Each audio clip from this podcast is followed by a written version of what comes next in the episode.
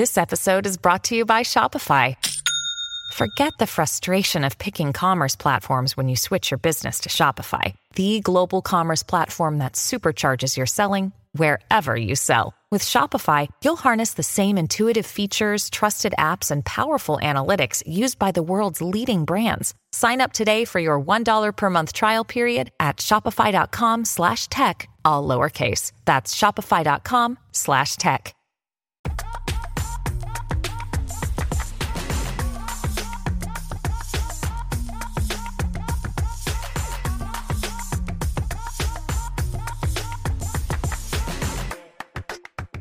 What's up, guys? Welcome back to another episode of Blockhash Exploring the Blockchain, episode 367. Today, I have Nathan Lenga, uh, co founder for Elektrik, here to talk about their decentralized exchange and their mainnet that's coming up here on Monday. Nathan, welcome to the show, man. Super happy to have you here. It's going to be a real fun conversation. How you doing? I'm doing great. Thank you for having me. Very excited. I've been looking forward to it for a while. Let's do yeah, it. Yeah, man. It's going to be fun. Um, before we jump in and everything, I'm sure people are going to be very curious as to who you are and what you do. Mm-hmm. Um, so before we start talking about Elektrik and what you guys have going on, tell me a bit about yourself. Um, what, what's your background? What did you do prior to Elektrik? Uh, did you do stuff within the Web3 space? Is this your first time in Web3? Um, yeah. What's your, what's your story? Um, for sure. So I'm, I'm lucky enough to have grown up and started my career purely in crypto. So I'm as native nice. as DJ and as DeFi native as I can get. Um, my background is uh, development, and I spent a lot of time kind of studying and, and learning about game theory and applied financial mathematics. Um, I, I, was very lucky when I was younger to, to play Minecraft early on, um, and it got to a point where I was, you know, like playing around, getting bored, and like I can probably make this a bit better. So I learned how to code with command blocks back in the day if, if people get that reference. Mm-hmm. I assume most people will, uh, but if not, it was just an interactable way to code onto, onto Minecraft. I'm like, yeah, this is pretty interesting. So I ventured towards, you know, Python and, and JavaScript and Java, C, C++, and then kind of went a bit crazy and fell down a deep rabbit hole of coding, um, which was fun for a while until I started at university and they taught me the names of what I was teaching myself and it got really boring. So I kind of died, uh, like my enthusiasm for, enthusiasm for coding died around then. But when I was about uh, 16, uh, 16, 17, I, I don't know, uh, in, in 2020, you know, in 2017, late 2017, I started mining Ethereum after a friend said, oh, start, start mining Bitcoin. I'm like, nah, it's around for what, nine years now, uh, eight years, sorry. I don't, I don't see a point in, in being late. I might as well try and be early. And, and at that point, I was also very into like, in, in, you know, I, I mentioned coding. So I, I was always looking at, looking at how to take like philosophical ideologies and combine it with code, like the code is law principle. So when I was reading through Ethereum and, and the vision to be a world computer, it made a lot more sense. Uh, combined with the fact that you can, you know, you see all these big data companies growing in in, in Web two, and that they're, growing the most because they have the most data, and that, that's the economy of scale. So to me, I also saw a value in Ethereum storing data of transactions um, whatever they happen to be for, for, whatever smart contracts for institutions in the future. So I saw I sort of saw a value of uh, of aligning a fundamental value for a token like Ethereum with a data it captured. So whereas Bitcoin, I, I get the, I, I, view it as a proof of concept that a distributed decentralized network can work.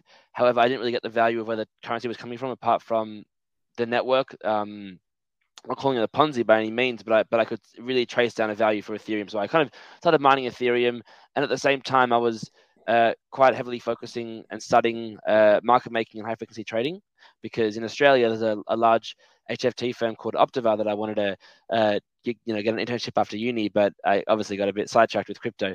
Um, but they are an HFT firm, so I was spending some time learning about market making, inventory, arbitrage, liquidations, all these things. And when I was looking at Ethereum, which in its early stages didn't really have that many uh, DeFi protocols, there was the basic, you know, that like, like they had, there was ETHLend, and, and now this is like 2018. There's, there's ETHLend, there's o- o- 0x, there was, you know, Maker, just really basic primitives in the ecosystem, and there was the, the, the clear fact that there were multiple um, order books. You know, there, there weren't really AMMs. Uniswap hadn't come around, but there were versions of AMMs. But there were different order books to trade on, and that kind of created arbitrage. So early on, I, I started in crypto properly just by building um, bots and connecting it to my, my my client that I was running the my node uh, to to capture what eventually became known as MEV. Um, at the time, it wasn't called MEV; it didn't have a name, and I did this for you know a good uh, three or four months, um, just trialing it out, optimizing it, and then you know in, in 2019, well just before 2019, uh, you know in 2019 the uh, Flashbase paper came out about front running the mempool, the the paper that created that, that named MEV. The, the team were testing it beforehand. So at one point along the journey, I like went from like making a good amount of money to maybe being cut by a tenth of that, you know, and I was like, what, what's going, what's going on? And then eventually I learned that they were testing it and they were doing much better than me because they're much smarter than me. And, you know, my, my rule in businesses don't uh, insert emotion. So I try and remove any ego. And I was like, you know what? I'm not making money here. I'll pivot. And I, I built up sort of a, a, following on Twitter as an anon. So uh, just writing about things on blockchain and, and just the, the, problems, the, the, the solutions it offered, whatever. So I sort of started offering my services towards people who wanted to build blockchains. So I, I built, I set up in a non-group with about uh, three other people, and we we started building blockchains. We built a few layer ones. You know, in the future we built some dApps and we built a layer two, and it was all good fun and all just experimental to to learn more and build a network. But unfortunately, at one point I almost got doxxed. Decided to leave that side of the of, of the crypto space, which kind of then resulted in me atrophying um, all of those networks because I couldn't really say, "Hey, it's me as Nathan uh, mm-hmm. as my non account." So, uh, anyway, after that, I um, went to go work for a, a. I was in Australia, and I went to go and work at a firm called ZeroCap, and they're the, the, the, largest crypto native institution in Australia. They offered, they did market making, uh, they did uh, structured products and options, uh, custody, um, and, I, I, ran the innovation team. So we get to we had a research lab, we had consulting for uh, dev projects, for MEV projects. It was, it was good fun, but after a while, I kind of realized that Australia is quite a small economy. It usually trails behind the US and the UK and Europe by about five to ten years, and I have high ambitions and want to make a lot of money. Um, so I, I realized that Australia wasn't the place for me. Uh, moved to London. Early on in London, I, I was fortunate enough to meet a team that were working on a fund of funds. Uh, I quickly convinced them to try something else, and we've now built a venture studio, and our first project that we're putting all of our time into is, is Elektrik. And you can see I've got the, the, the logo on here, um, which is the uh, the first DEX on a new layer two network called Lightlink. Yeah. So what makes um, Elektrik different? I know it's on a layer two, but you know, in terms of as far as dexes go, you know, what makes it stand out? What's different about Elektrik? Yeah, I mean, you know, the, the, there's an interesting principle of in, in, economics called creative destruction, right? Which is that small innovations take place and destroy the previous technology. Um, there's ways to expedite that process that, that, that, that we'll speak about a bit later. But um, yeah, what, what's unique about Elektrik is we try and resolve the issues that were created by Uniswap when it pivoted from V2 to V3. And the main issue was that you know they added constrained liquidity, awesome. They added the ability to have directionality in liquidity provision, fantastic, um, which can re- reduce impermanent loss um, if you don't if, if you know what you're doing. But knowing what you're doing is being a market maker, right? So they said, cool, uh, uh, Uniswap V1, V2, you can provide liquidity across the whole entire curve. Amazing. Everyone can be a liquidity provider. It wasn't profitable being an LP was not as good as being a market maker. DeFi was not better than traditional finance and not achieved its goals. So they launched V3 to pretty much create an, a, a range based order book. Great, constrained liquidity, but that went right back to being a market maker. So to be, you know, to, to make profits as a liquidity provider, given that most take on significant permanent loss, um, and then impermanent loss is just uh, that, I guess because of the fact that LP positions are quoted in USD, um, when there's a, a, a, series of trades coming through on the buy side or the sell side, you have to give up your holdings um, as that holding goes up. So you aren't exposed to the upside. You're now only exposed to the downside or the, you know, maybe non-movement or neutrality in movement of the quote asset that you've just acquired in that swap of the AMM. Um, so a lot of them take a lot of LPs taking a permanent loss, usually resulting in I think uh, uh there was an interesting data point or statistic that in two years LP as an ETH Dipole lost about sixty percent of what they could have if they were just like hodling, right? Both sides of mm-hmm. the of their LP uh, position. So that is a clear indication that LP didn't get simpler; it got more advanced you know so you have all these solutions coming out with like active liquidity managers you know like as Finance Gamma um, there's, there's heaps and heaps but none of them actually are built into the layer of the DEX you know? Even with uh, Uniswap v4 hooks it still makes it a bit more complicated to add in uh, direct active liquidity management at the bottom layer. And there's now dexes that are doing it but they all do it algorithmically um, to keep it you know more decentralized and, and given that AI can't be set up in a, in a decentralized way um, uh, but but yeah, so the unique thing is that we use machine learning on this new latency network, which can support gas abstractions, and I'm sure we'll speak a bit more about that soon. Uh, as I'm pretty sure you spoke to, to Roy from Lightlink recently, right? Yeah, of course. Yeah, cool. Um, yeah, so we can support unparalleled capital efficiency um, and directionality because we pretty much now offer the infrastructure that market makers would be using in terms of how they calculate inventory, um, the different mo- models that are being used and mapped onto onto uh, order books um, to uh, AMMs. So we get to improve the liquidity provider experience, hence uh, make more for LPs. Obviously, when you make more for LPs, you lose from uh, the traders. There's, it's a zero sum game, but mm-hmm. we've built a, a pretty cool tokenomics model to further incentivize um, LPs, sorry, traders to, to close up that gap. So, what does that trading experience kind of look like for people that are on the platform? You know, whether it's a novice trader, someone that's just coming in, they're swapping a couple things, they're playing around with it, versus someone that is, you know, a professional, they're a pro, they know exactly what they're doing, they want to adjust everything, um, they want to use limit orders, they want to, you know, get into the weeds of it. Um, you know, how much can you cater to both sides of that equation? Yeah, amazing question. I mean, there's, uh, you know, everyone's building for the next billion users of Web3, but they aren't coming. So you got to look at what's in front of you now, right? And in front of us, there's great traders who, you know, TradFi started at uni or, or have some background or experience doing this. And there's your basic traders, right? So what we are offering in our version two of Elektrik coming out uh, into mainnet around late February of, of 2024 is a pro trader and a uh, you know light version, right? And the light version is, is essentially just a more custom, customizable version of the Uniswap v3 interface. Uh, to the extent that you can see charts, you can see candles, you can change timelines for you know candles or for the actual chart, and then just just basic trading where you have you know what, what you want to buy, what you can sell for it, um, and just just facilitating trades along with very basic um, limit orders. We have our own uh, UX team that does a lot of uh, data collection to determine what's the best approach to creating the most not necessarily the most advanced, but add more advanced uh, trading tools for the most simple users. So we have this in our light mode. And then for our uh, pro traders, we have a really, really cool interface. I mean, my in my view, the issue with a lot of dexes and the reason that they don't get as much adoption within DeFi as they could compared to using CEXes and, and you know centralized exchanges is because there's not as, as much data uh, uh, uh focused on AMMs and LPs. So what we've done is we've gone through every main and, and you know influential data point that can be written about or denoted for LPs and AMMs and created a, a Glassnodes experience where you can customize your interface of, of, of data.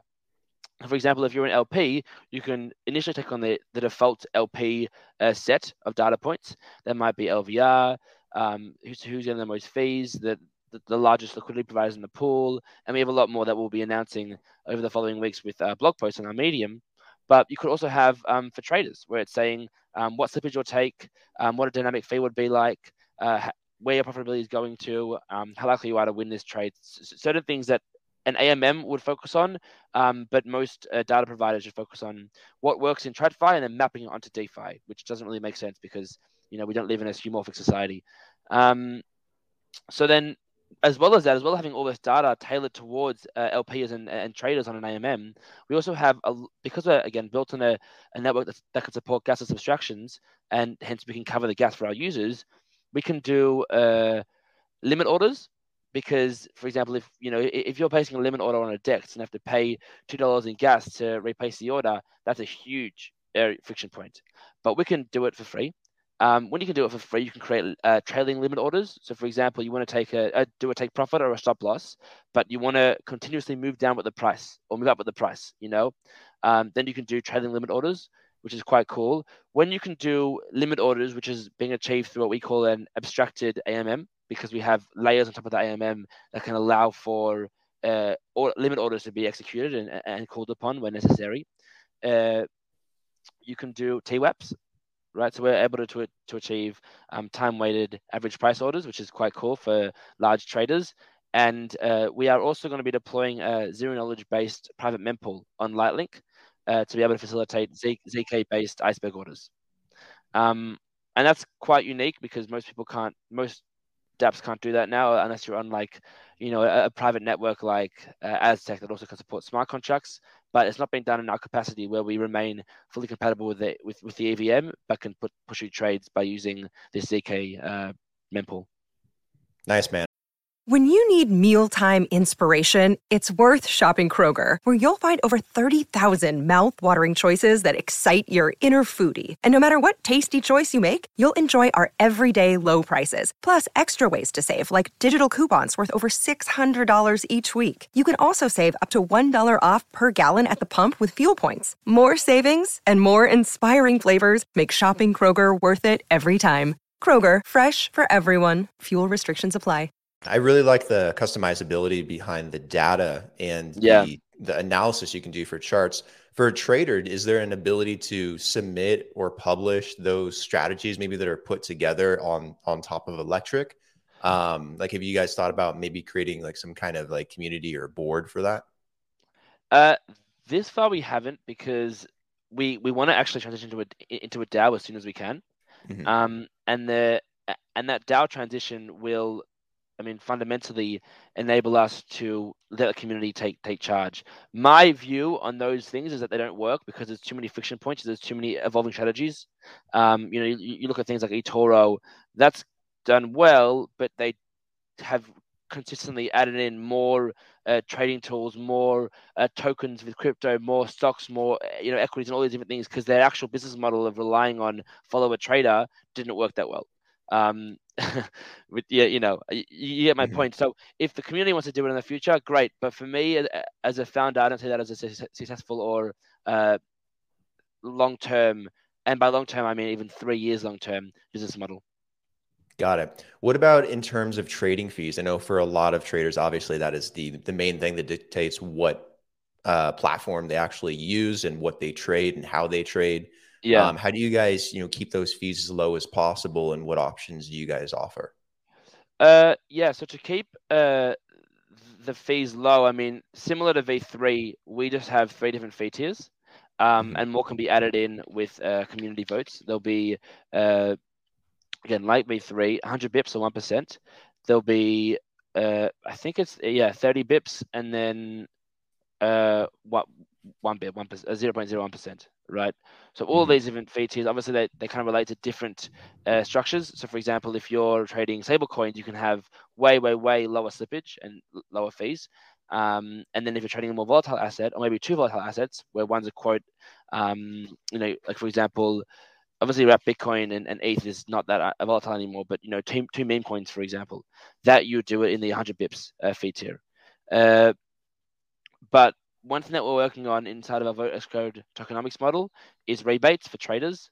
Uh, what's cool about uh, about Lightlink, and I recommend everyone listening to go listen to the podcast uh, that, that, that that Brandon hosted with with Roy of Lightlink, is they have a lot of enterprises on their chain, and a lot of these enterprises have users, and all these users want tokens. So all these enterprises are launching tokens. But when you don't have a DEX, you can't have trading value. You can't have value, right? Trading allows for value and, and liquidity, um, and because of that, we're in a, a, cool spot that we can take the model that's been used by Velodrome on Optimism, which is only driven by BD. It's just successful BD has allowed Velodrome to grow as much as they have. So where we're going to say to all the enterprises, hey, we want you to be creating a positive flywheel for your own liquidity pool. And the way we do that is by saying allocate, you know, one, two, three, four, five k in your own token every week to uh, to a bribery, a, a bribery campaign or incentives, and then that goes out to traders as um, as as uh, as a rebates, pretty much, based on a, a weekly epoch. Um, and what's awesome about that, and I mentioned the positive flywheel, is that if you have traders getting rebates for trading to this liquidity pool, you then have the fee that we mentioned earlier um, being pushed through more frequently. When that uh, fee take uh, goes through, you then have the, the the subsequent LP reward going higher. So traders come come through more because they're getting higher rebates. Then LPs come in more because they're getting higher uh, LP fees, and that kind of builds a flywheel of a better trading uh, environment with lower slippage and, and, and greater depth. So trading is the same as Uniswap. However, by using uh, an incentive campaign on top, on top, of it and good BD as we have with you know all these connections through Lightlink, we're in a cool spot to be able to uh, reward traders for using certain pools in terms of you know what you can trade on top mm-hmm. of Elektrik Um, you know, is it built on top of the Ethereum blockchain? Can you trade Ethereum tokens and Ethereum assets, or um, are you also, you know, tapped into other chains as well? Like, what's the breadth of trading possibilities here for um, those that come to Elektrik and they're doing swaps? You know, they're a pro trader. Uh, they want to take advantage of, you know, different opportunities. What's available to them? Yeah. So we're in a, a spot where we are going with Lightlink right? And their bridge. So they're working on a lot of partnerships with, with, new bridges. And as new bridges come about, there'll be more liquidity, and more liquidity means more liquidity pools, and that means we can facilitate more trades and more and more tokens, right? Mm-hmm. For now, at launch especially, we'll only be launching with a few pools because we're kind of, you know, we're having a soft launch this Monday. We don't want to try and blow down the gates from the start. We want to build it up naturally and organically with focusing more on the on the BD side for our enterprises and, and building towards that pro trader interface. Um, I- importantly, though, there will be ETH. We are building on an Ethereum compatible, uh, EVM compatible network, Lightlink, um, and, and and through that we are able to instantly have ETH. Um, we'll also have stable coins. We'll have a number of other layer two networks uh, tokens, for example, uh, Matic and and Arbitrum and, and Optimism, uh, and and Link and some other key tokens. Uh, eventually, when as I mentioned, when there's more bridges, it'll be easier to bring more people in. But up until that point, no, we'll, we'll stick with just, just basic assets, assets at the beginning and expand as we see fit. Okay. And then in terms of where people can, you know, use Elektrik, is it only in the browser at the moment? Is there a Chrome extension? Is there a mobile application? How do you imagine people, you know, using this going forward? So right now it's just it's just a web app. Um, okay. It's on the when we launch, it'll be on the iPhone and on uh, the desktop. Uh, again, as I mentioned earlier, we're going to have a DAO, and and the DAO will have the ability to execute and use a lot of the funding that we have from our, our tokenomics allocated towards the foundation. If they want to build a, a wallet on an app, so be it. Again, to me, that makes no financial or business sense because it's so challenging to build it and only works at a certain size. Look at MetaMask, look at 1inch. Even even this week, MetaMask was temporarily removed from the App Store. You know that that that says something about the difficulty in in you know combining standards of uh, of crypto and um, encryption. Just as a, as a side point, like look at the Solana phone with uh, the Apple iOS or operating, operating systems for Android and, and Google iPhones. Yeah. Do you think that limits the reach of potential user base not being able to have in a type of mobile application? I feel like that's something that's plagued this industry for quite a while is everything being on desktop and not on mobile, or at least as efficiently. 100%. Um, agreed. However, our main focus is pro traders. We facilitate both sides of it, but we usually target pro, pro traders. And I don't really foresee a future where pro traders will be frequently using apps on their phone or on iPad. Yeah, but but you, your your point for most dexes are completely is completely valid, and, and that's a, a, key. I mean, there's one of the many issues in our industry. exactly. Um, I mean, to be fair, I don't use it very much or anything on my phone when it comes to Web three. I mean, there's some things I'd like optionality for. You know, maybe for like in wallet um, swaps. You know. Yep. Uh, but other than that, you know, when I really want to trade something, I'm always on my desktop. Like I don't trust my phone. Like I, I want to make sure the orders are set right. I want to make sure I can use the sure. studies and look at the chart. So um, I guess there's, a, a vulnerability on your phone, right? Because if you're like if you're doing it through, if you're at home on a laptop, it's your Wi-Fi, right? If you're doing it on your phone, there is a lot more risk of you know all these SIM swap, SIM swap attacks that, that have been taking place with um, Friends Tech.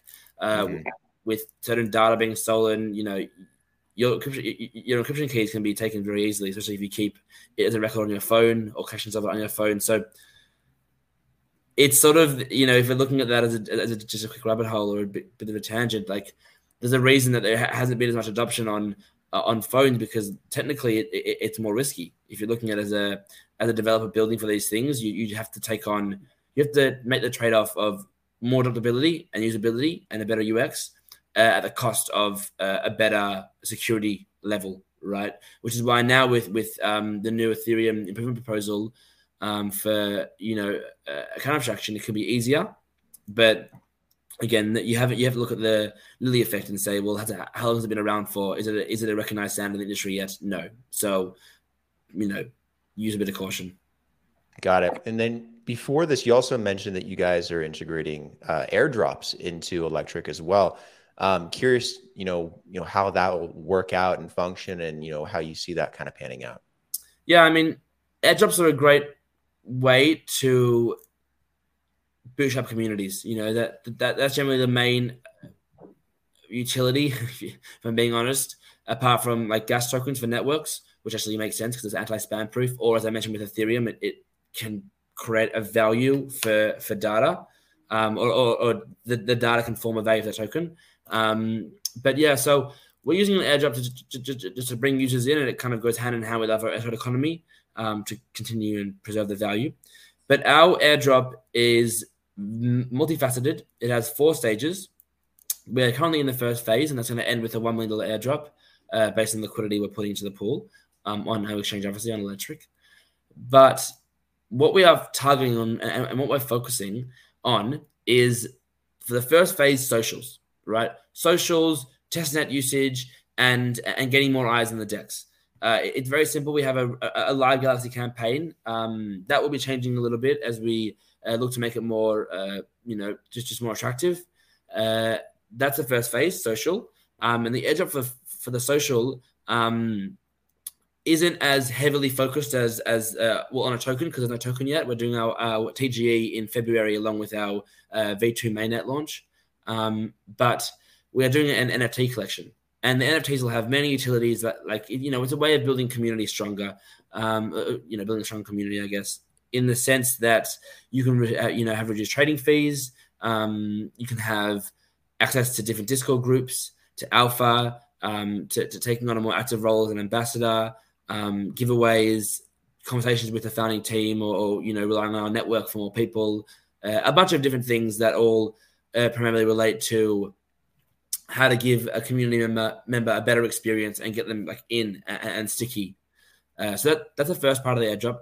Phase two is focused much more heavily on liquidity providers because if you're thinking about like I know that there's like this perennial discussion around what's the real customer of a DEX? Is it the liquidity provider or is it the trader?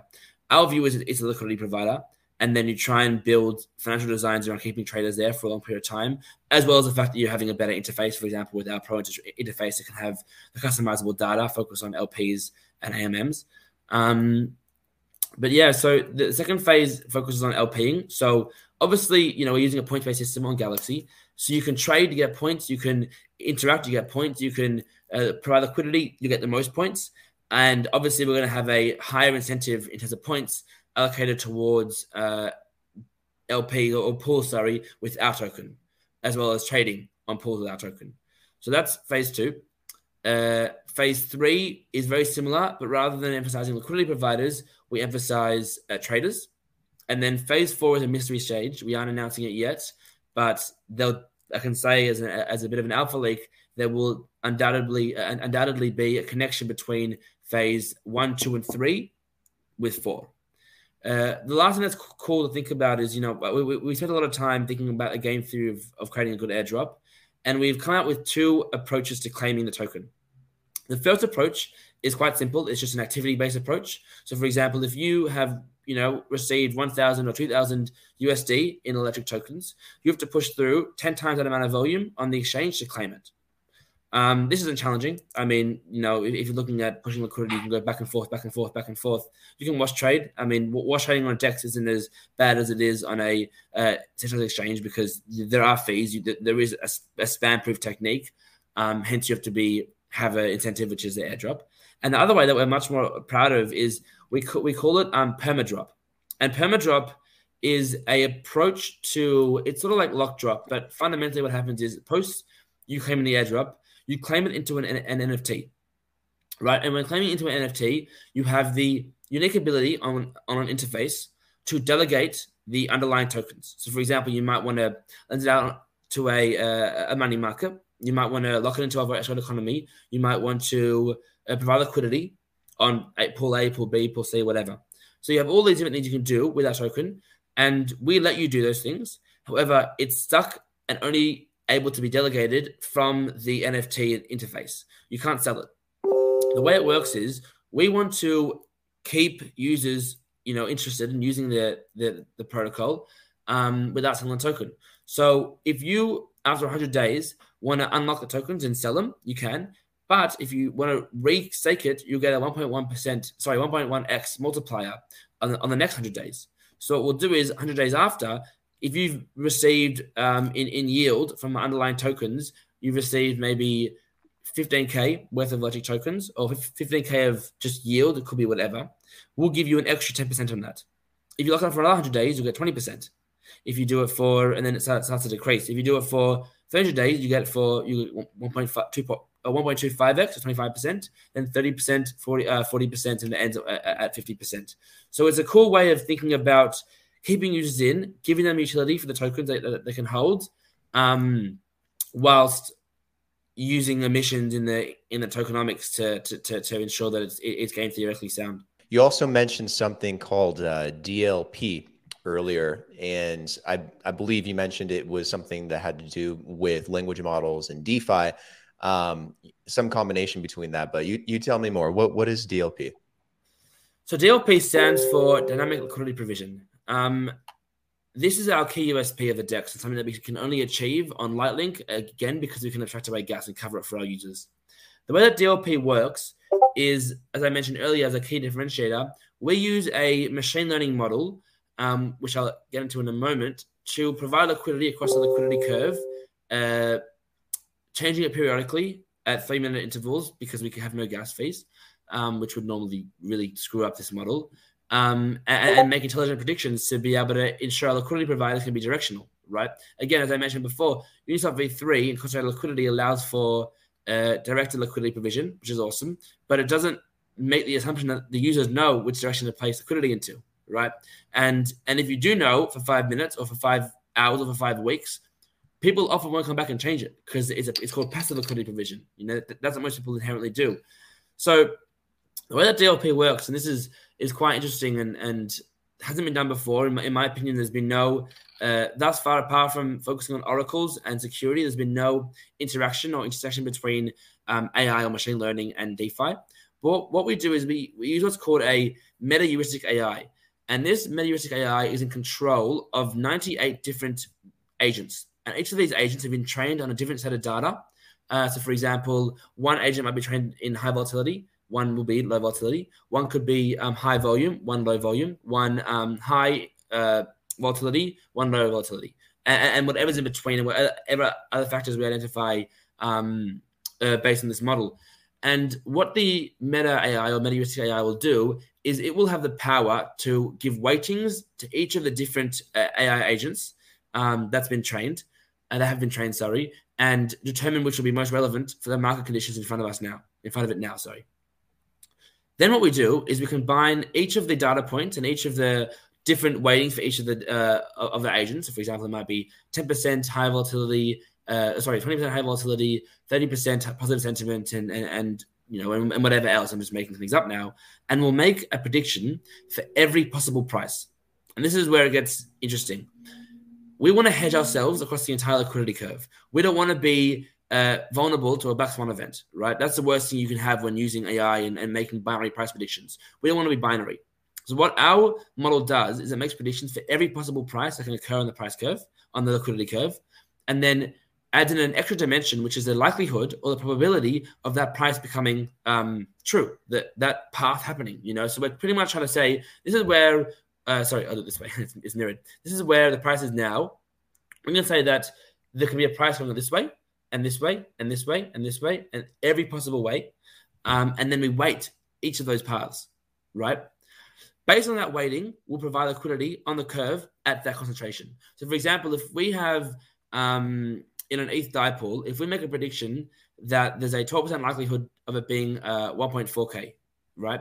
Uh, 15% likelihood of it being 1.41, 30% likelihood of it being 1.42, um, and so on and so forth, with 0.01% chance of it being at, at 0k, or, you know, 0.1k, and then a 0.00010 chance of it being at, um, in, you know, infinity, like in the V2 model. We'll provide liquidity based on those concentrations. Obviously, we're going to have some uh, margin. So, for example, if it's lower than 0.01k, uh, sorry, 0.01%, we won't put any liquidity there because that would be just wasting um, rebalancing fees. But beyond that, it allows us to have liquidity where we anticipate the price most to be along, along the liquidity curve. um, and also be hedged for where else it could go, right? And that's the differentiator, which is we're hedged. We can reduce impermanent loss by taking directionality. We can increase liquidity provider fees because we are constantly moving them around. Um, and then obviously when you have more liquidity where the price is going to be, you have you have a better trading environment. So you, hence you can provide lower slippage, greater depth, um, and, and, and a much better trader experience for the pro traders that are making trades at a large size, potentially using TWAPs or iceberg orders um, without facing severe slippage. This is really cool stuff. Um, what do you think about the future of language models, AI, you know, within the blockchain space, you know, working, you know, whether it's in DeFi or another niche, um, it, it seems like a really good combination of two technologies that can seem to really benefit each other. A little while ago, I said that to a friend, and he sent me a long article about a dystopian future where AI and, and, and blockchain are combined um, where the AI completely gets autonomous and gets all the power and sorry autonomy and just completely rules the world and, and, ruins the world. It's a very interesting interesting read. So yes, but also people just try and do it because it's two big buzzwords that are you know one's dead. The Bitcoin the blockchain buzzword is, is dead at the moment because we're in a, a pretty long not long a, a typical bear market. Um, and AI, which is slowly the bubble is slowly popping slowly. Um, in terms of valuations and, and, and deal flow going into it. I see a future. However, I find it hard to reconcile the centralized nature of uh, of, of AI, which is almost required to be centralized, unless you can build a, a blockchain focused on AI, which would be crazy expensive. Because again, think about this, right? Um, if you want to have a blockchain that's decentralized, you have to have validators, miners, stakers, whatever you want to do. Um, and to incentivize them to, to be validators, be stakers, you have to give them uh, uh some token, some reward. Um, and then to prevent spam transactions, you have to have gas fees, right? But AI or machine learning is run on so much data and so many different uh, computation, well, so much computation sorry happening at the same time. But to do that on the blockchain is like presently, in my opinion, theoretically and and and practically impossible. So there are synergies with security, as I mentioned, with with oracles, 100%. Um, you can have a, a for, for you can have a judge, right? A judge and an executioner who is not driven by council because council and governance hasn't worked yet. Um, despite what people say, you know, cyber attacks are too prevalent. There's there's no way of of valuing expertise. There's no way of saying who's better to make a decision here. There's no way of valuing. Um, well, there's no way of finding selling points between what people would agree on. Um, so governance has failed. If you do it with the with the judge and AI, uh, it could be it, it, could work. But again, putting that power into a self executing AI is problematic. You know, you, you see what's happened with um, self-executing DAOs, where when the proposition goes through, rather than a dev team working on it, the, the, the, change goes through instantly, and, and that's resulted in heaps of scams, heaps of attacks, heaps of vulnerabilities have been you know highlighted from that approach. So, you know, the the most simple answer is no. Um, the best, in my opinion, the best way of looking at it could be language models, as you said, being used to simplify the UX of crypto. That could make sense. You can have the AI interacting with. I know Avalanche is looking at doing this. You know, the AI interacting with the blockchain. AI stands here and the users it where I am, and I can deal with a nice interface because the AI's role is to translate their complexities of, of blockchains, uh, protocols, dApps, whatever, and make it just really simple and, and, and readable, and that could work. Um, and the most simple version of that would be I want to describe a sophisticated trade, but I don't know what tools to use. You know, maybe I have to hedge my risk with an option. Um, I want to take on uh, you know, a, a, certain position on a liquidity curve. I want to buy this token here. I want to sell this one here. You know, whatever. I'm, I'm making these up now, but you can describe that in a sentence, as I've terribly done, and the AI model would translate that sentence into a trade. Right? People have been speaking about this for so, so, so long, and it hasn't come into fruition yet. So maybe it can be done. That's very risky, putting that much power with AI to, to, to make trades that you wouldn't understand and putting your money in that. Um, so there's there's quite big vulnerabilities and, and, and, problems to look at to look into. Um, you, can never approach these things with too much uh, positivity and, and, and optimism. Um, but yeah, I mean, yes and no. what do you think about the future? I guess the current state of the crypto industry right now. I mean, obviously, we're in a bear market. We go through cycles. We're in the middle of the bottom point in a cycle right now. You know, eventually things will come back, but you know what what do you think the future is here for crypto as we you know head into the next few years you know is it going to be much like what we saw in 2020, 21, uh, in 2017, um, in 2018? You know, is it going to be like hype and frenzy and scams and Ponzi's, or do you think we're going to get to the point where, you know, it's very institutionally invested in? There's a lot of really good products and use cases. Um, users, common everyday users, are getting onboarded. Like, do, do you see that the future we want, or do you think it's going to be you know this continuous cycle? We're on an S curve, right? We're currently in a very saturated industry where, as I mentioned, we have this principle of creative, creative destruction taking place where you can innovate with 5% and it's better, and the other one is fucked up, it's finished, unless you have good uh, tokenomics and good financial designs. So, in that sense, there'll be scams, there'll be hype, there'll be terrible projects coming through until we reach that point of the S curve, S curve where we have adoption, right? I am of the opinion that the next bull market will be the biggest because of the things that you mentioned, because institutions looking to get involved, because there's ways for, for them to get involved, because things like Fireblocks and Chainalysis have you know institutional and, and government and regulatory adoption and eyes on them that they all agree this work this works. So there's ways to do it. Regs are changing; they'll keep changing and they'll keep being shit, and they'll, they'll take a very long time. But I can see this being the next and the largest uh, bull market and the last big one um, which is sad, but it kind of that's the way that S curves work.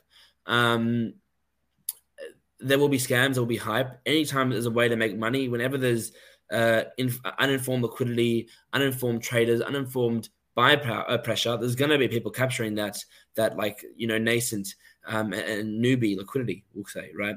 So that's a fact of, of life. You can you, you, can apply that unfortunately to anything, but usually there's more regulations uh, around preventing it. And I don't think uh, the regulatory environment is advanced enough to find uniform solutions to stopping to stopping scams, um, especially when they can't find you know a standard that they want everyone to abide by. You know, so there's there's problems and problems on problems and on layers of problems to resolve. Um, but yeah, I mean, I, I see the future changing positively for, for crypto. I think when crypto isn't the word that people are talking about, fantastic. That's when we're going to have adoption. I don't say, hey, I'm using the Apple iOS system all the time. You know, um, that doesn't make sense. The Apple iOS all the time.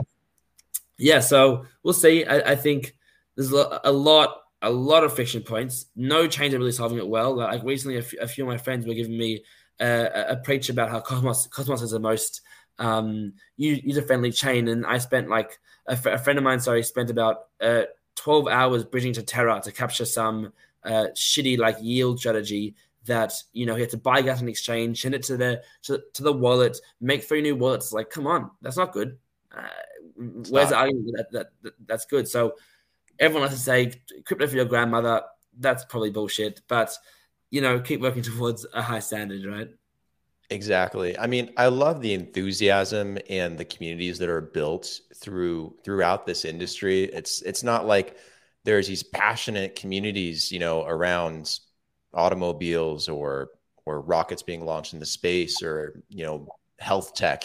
You know blockchain is a very unique technology where you have these niche communities that are just very outgoing and passionate and vocal and i do think that that helps with uh, driving capital towards innovation but at the same time the user interface is terrible across the industry.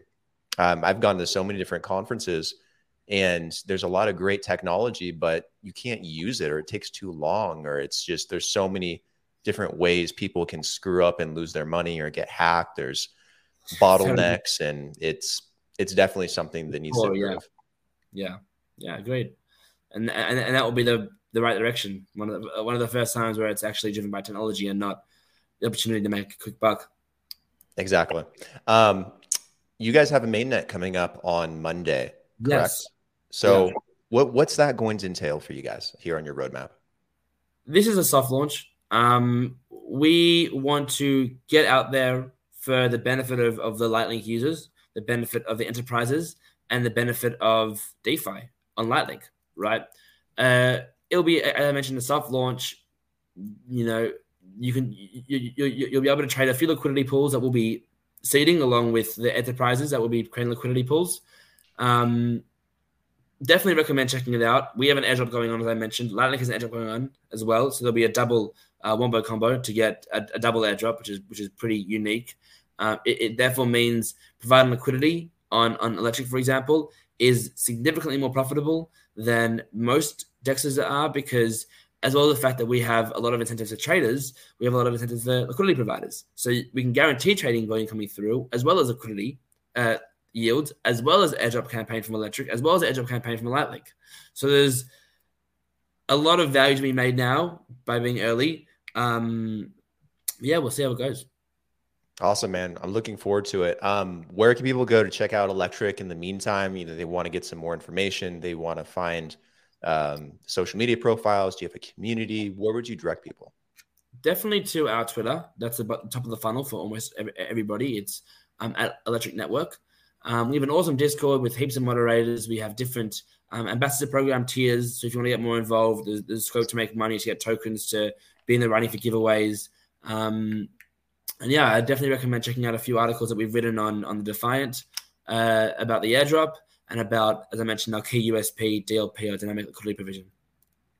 Awesome. If people want to find you online, uh, do you have social media, LinkedIn? Mm-hmm. You know, where, what's the best place for people to connect with you and chat?